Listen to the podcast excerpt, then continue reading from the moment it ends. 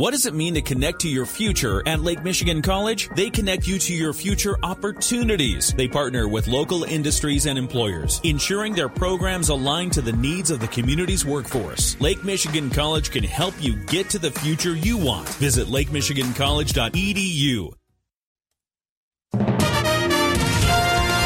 W S J M News Now. This is the five o'clock News Block on News Talk Sports ninety-four point nine W S J M.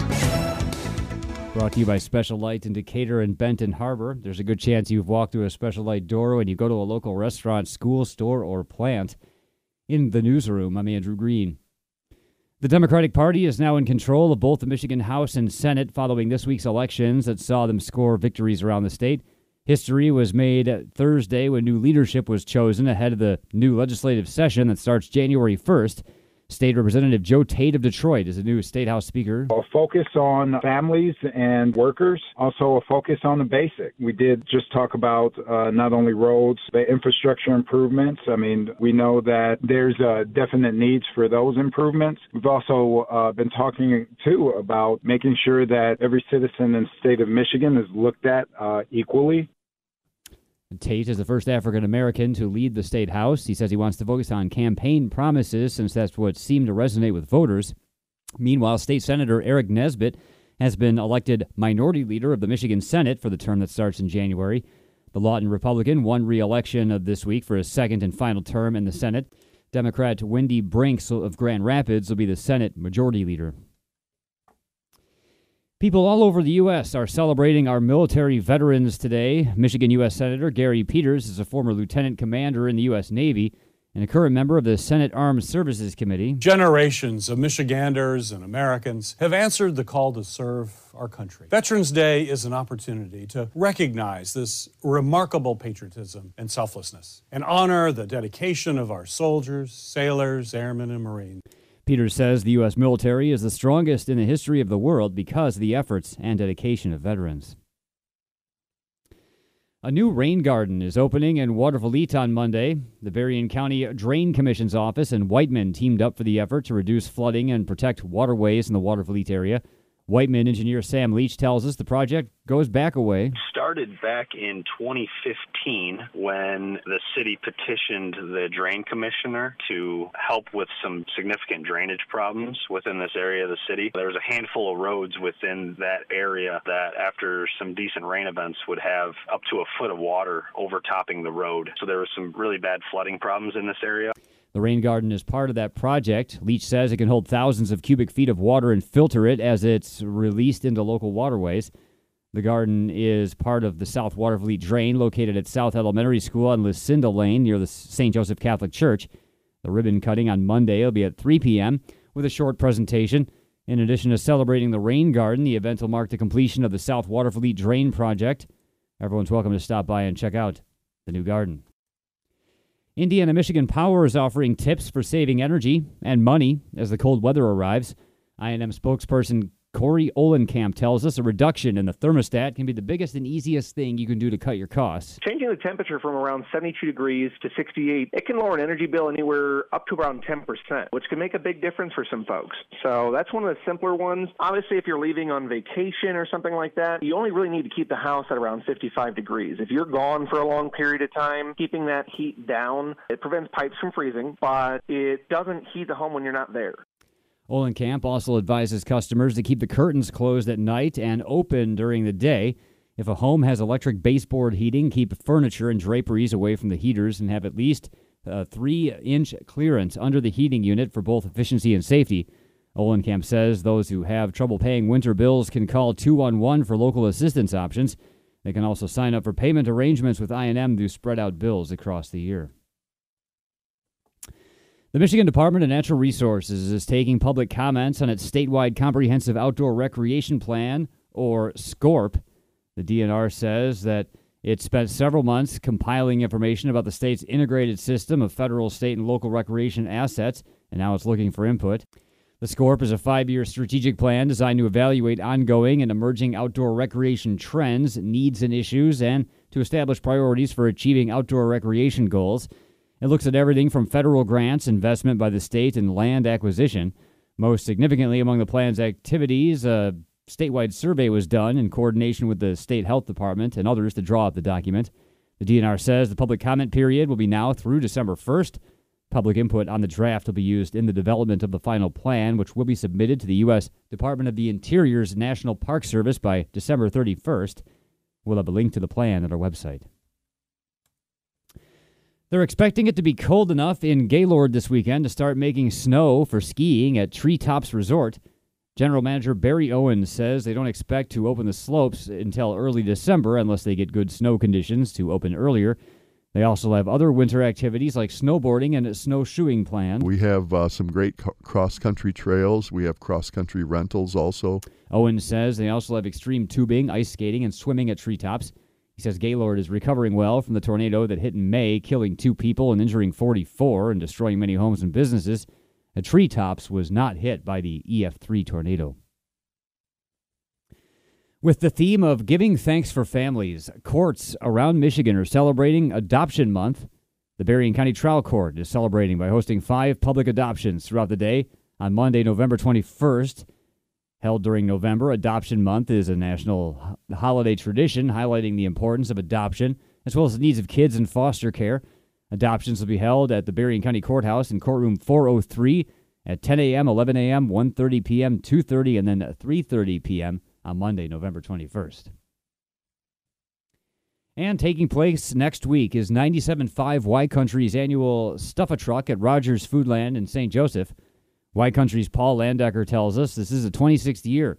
The crew will be collecting non-perishable food donations to be given to those in need by the Southwest Michigan Community Action Agency. The Southwest Michigan Community Action Agency is basically the local food bank, if you will, for Berrien County and uh, also serving Cass and some of Van Buren County. So every year, this event really restocks their pantry for months and months ahead. We're looking for non-perishable items, uh, canned goods, dry goods, things that you use every day, people need. Landecker says they'll also take personal care items. The Y Country crew will be at Rogers Foodland Monday through Friday from six a.m. to six p.m. and then again next Saturday morning taking donations. You can just go into the store, pick something up, and hand it off to Y Country. Landecker says it's always inspiring to see the generosity of Southwest Michigan as people seek to lend a hand to those who need it the most. You can also give online at nine seven five y country dot com. W S J M News now continues with your Bloomberg Report.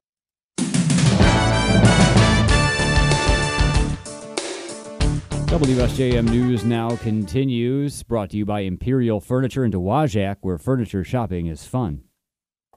President Biden is set to meet with China's leader Xi Jinping at the G twenty summit in Bali. It'll be the first in-person meeting between the two since Biden took office.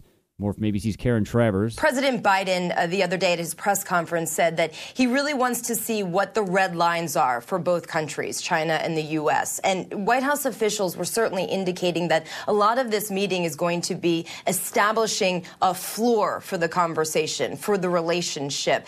No deliverables. That's a very Washington word, I know, but there's not a big announcement that's expected to come out of this meeting. So much of it is establishing what the working relationship could be like on those very critical issues.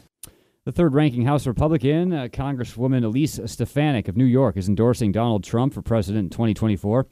She becomes the highest-ranking congressional leader to publicly back the former president. Trump is expected to make an announcement next Tuesday for a White House run, but Trump is being widely blamed by other Republicans for failures in the midterm elections. Many Republicans say it's time for the party to move on from Trump. Stefanik is close to Trump and has been mentioned as a possible vice presidential contender. The vote counting continues in Arizona. Republicans are hoping to claim victory, and but they're still on hold as Democrats lead in the results. More from A B C's Alex Stone. While Republican candidates in Arizona say they're confident future results will swing things back their way, that has not been the case in the last twenty-four hours. For Senate, Democrat Mark Kelly now leads over Republican Blake Masters by over one hundred fifteen thousand votes. In the governor's race, Democrat Katie Hobbs leads Republican Kerry Lake by twenty-seven thousand votes. Democrats are ahead for Secretary of State and Attorney General as well. The races are close, but Democrats have actually been gaining ground in recent updates, not what Republicans seem to be expecting based on what had been said publicly. Ukraine's president says special military units have entered the city of Kherson. President Volodymyr Zelensky made the announcement today in a video address hours after Russia said it finished withdrawing troops from the strategically key city. Zelensky said that, quote, as of now, our defenders are approaching the city. In quite a bit, we are going to enter, but special units are already in the city. COVID nineteen cases appear to be leveling off, but are we getting the whole picture? More from A B C's Dave Packer. Although the Northeast is seeing a higher COVID nineteen risk, overall, the C D C says the country is seeing roughly level COVID numbers. But the real number could be higher. With more home testing, fewer positive cases are being reported. And most of those new cases in the Northeast are Omicron subvariants. The updated bivalent booster protects against those subvariants, and the C D C says thirty-one point four million people have gotten it, up from twenty-six point three million last week.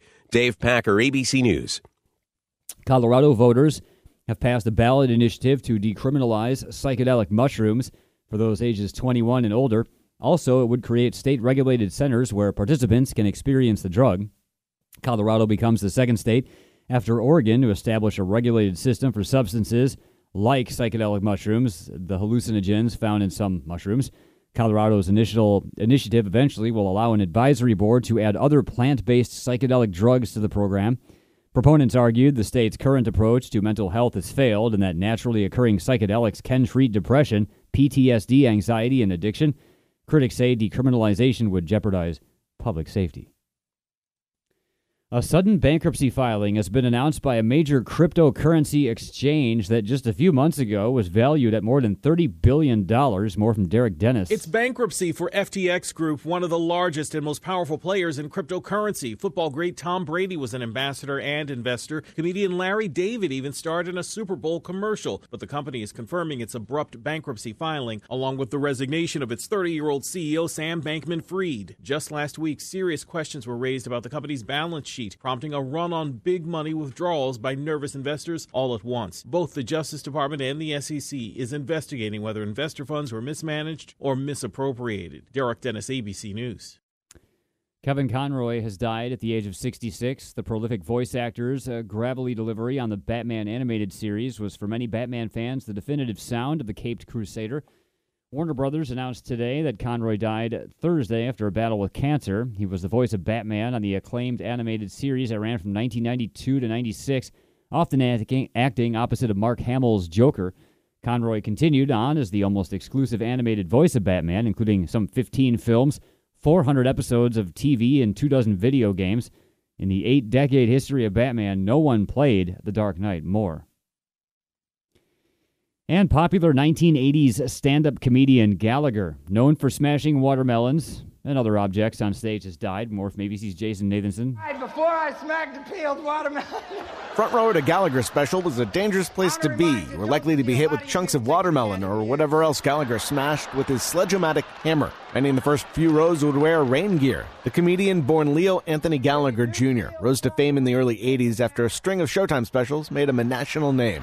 I want you to remember, behind every successful man is an amazed mother-in-law. In two thousand four, he was declared one of the top one hundred comics of all time by Comedy Central. He remained on tour until the pandemic shut down shows, and his publicist says he died after a short illness. Gallagher was seventy-six. Jason Nathanson, A B C News, Hollywood. W S J M News Now continues with your weather forecast.